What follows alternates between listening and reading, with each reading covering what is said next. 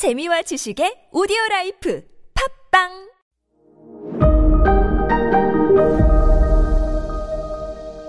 네, 여러분 안녕하십니까. 역사 스토리텔러 썬킴 인사드리겠습니다. 자, 증거. 845년부터는 중국 남부에서 출발한 아랍 상인들이 장보고를 안 거치고 바로 신라로 들어왔다는 기록이 있어요. 그 증거가 뭐냐? 845년에 장보고가 죽습니다. 청해진이 무너져요. 우연일까요? 아니에요. 정확하게 장보고가 죽은 그 해, 더 이상 장보고의 눈치를 보지 않았던 아랍인들이 바로 신라로 바로 들어와요. 그 증거가 뭐냐면 어, 이 아랍 이슬람 상인들이 썼던 왕국과 도로 총람이란 책이 있거든요. 직접 경주에 들어왔다. 내가 본 경주와 신라는 이런 나라다라는 기록이 그때 등장을 합니다. 그 신라를 묘사한 걸 보면요. 굉장히 산이 많은 나라다. 그러니까 첫 번째. 왜냐? 아랍은 사막, 사막이잖아요. 사막에서 살던 사람들이 실, 우리나라는 70%가 산이고, 이, 와, 이게 말로만 듣던 산이구나. 물 좋고, 산 좋고, 그리고, 아, 이런 말하면 참, 미, 제 입으로 민망한데, 세계에서 가장 미남들이 사는 나라다라고 해요. 제가 또 신라 사람이잖아요, 썬킴이. 기록을 남깁니다.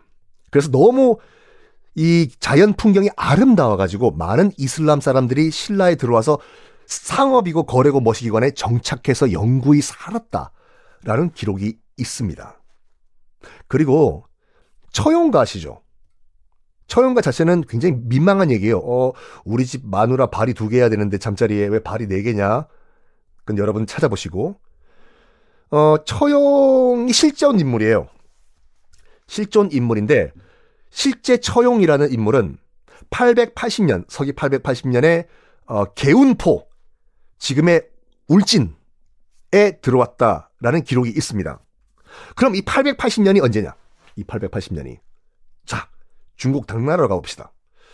중국 당나라 875년, 그 처용이 들어오기 전, 5년 전이죠. 5년 전에 황소라는 놈이 반란을 일으킵니다.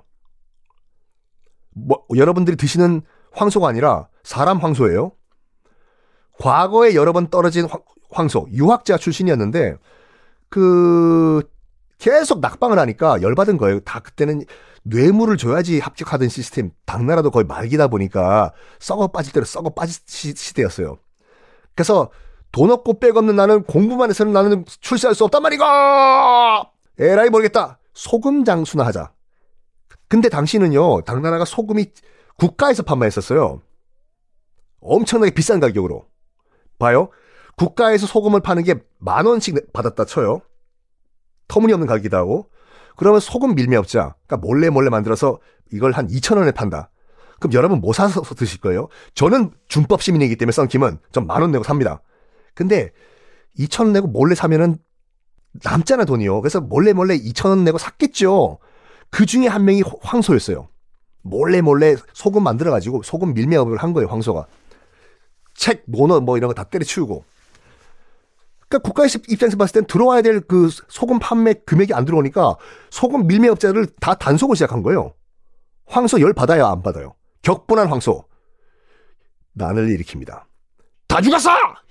확 그냥! 그래서 875년에 황소가 난을 일으키는 것이 우리가 중국사에서 나오는 황소의 난이거든요.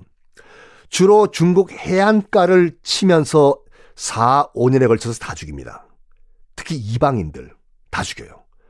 어디까지 내려오냐? 지금의 홍콩 그쪽까지 내려오거든요. 거기가 뭐했냐면 이슬람 상인들이 거점 도시였었어요. 홍콩과 광저우 이런 데 가요. 거기까지 쳐들어 내려와가지고 10만 명 이상을 죽입니다. 이슬람 상인들요. 10만 명. 자, 봐요. 산동반도 지도 보십시오. 황소는 산동반도 칭따오 거기가 있는 거기서 난을 시작해가지고 4, 5년에 걸쳐가지고 해안가 따라서 우리가 알고 있는 상하이, 상하이 트위스트 쫙 따라가지고 트위스트 거쳐서 홍콩 찍고 광저우까지 4, 5년에 걸쳐서 내려와요. 내려오니까 딱 광저우와 홍콩에 이슬람 상인들이 바글바글바글 사네. 공식적으로 10만 명을 죽였다는 기록이 있습니다. 10만 명을 죽였다고 하면 더 많은 숫자가 피난을 갔겠죠. 피난 갔겠죠. 그 해가 언제냐면 875년에 5 더해봐요. 5년. 880년이죠.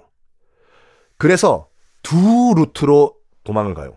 이슬람 상인들이. 한쪽은 중국 내륙으로 들어가고 한쪽은 배를 타고 신라로 빠집니다. 그 이슬람 피난민 중 한 명이 우리가 알고 있는 처용이에요. 처용 여러분 탈춤 있죠? 얼굴 봐요. 그게 우리 얼굴인가? 아니죠. 딱 봐도 이슬람 얼굴이지 않습니까? 그때 이슬람인들이 대거 신라로 들어옵니다. 아, 그리고 중국 내륙으로 튀어버린 그 이슬람인들은 지금의 신장 위구르에 정착을 하면서 아예 중국 사람이 돼버려요. 그것이 우리가 알고 있는 중국 회족 또는 회회족으로 정착을 해요. 이상하잖아요, 여러분들. 중국인들, 얼굴이 똑같은 중국인들인데 이슬람교를 믿고 있는 중국 안쪽에 들어가면요. 내륙에 정착을 한 사람들이에요. 그래서 나중에 아예 중국 성까지 만들어 버립니다.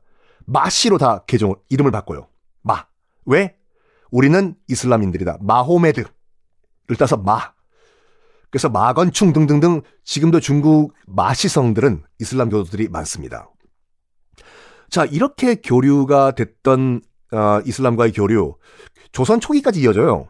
고려 말에 에, 그 쓰였던 노래 그 쌍화점이라는 노래 아시죠?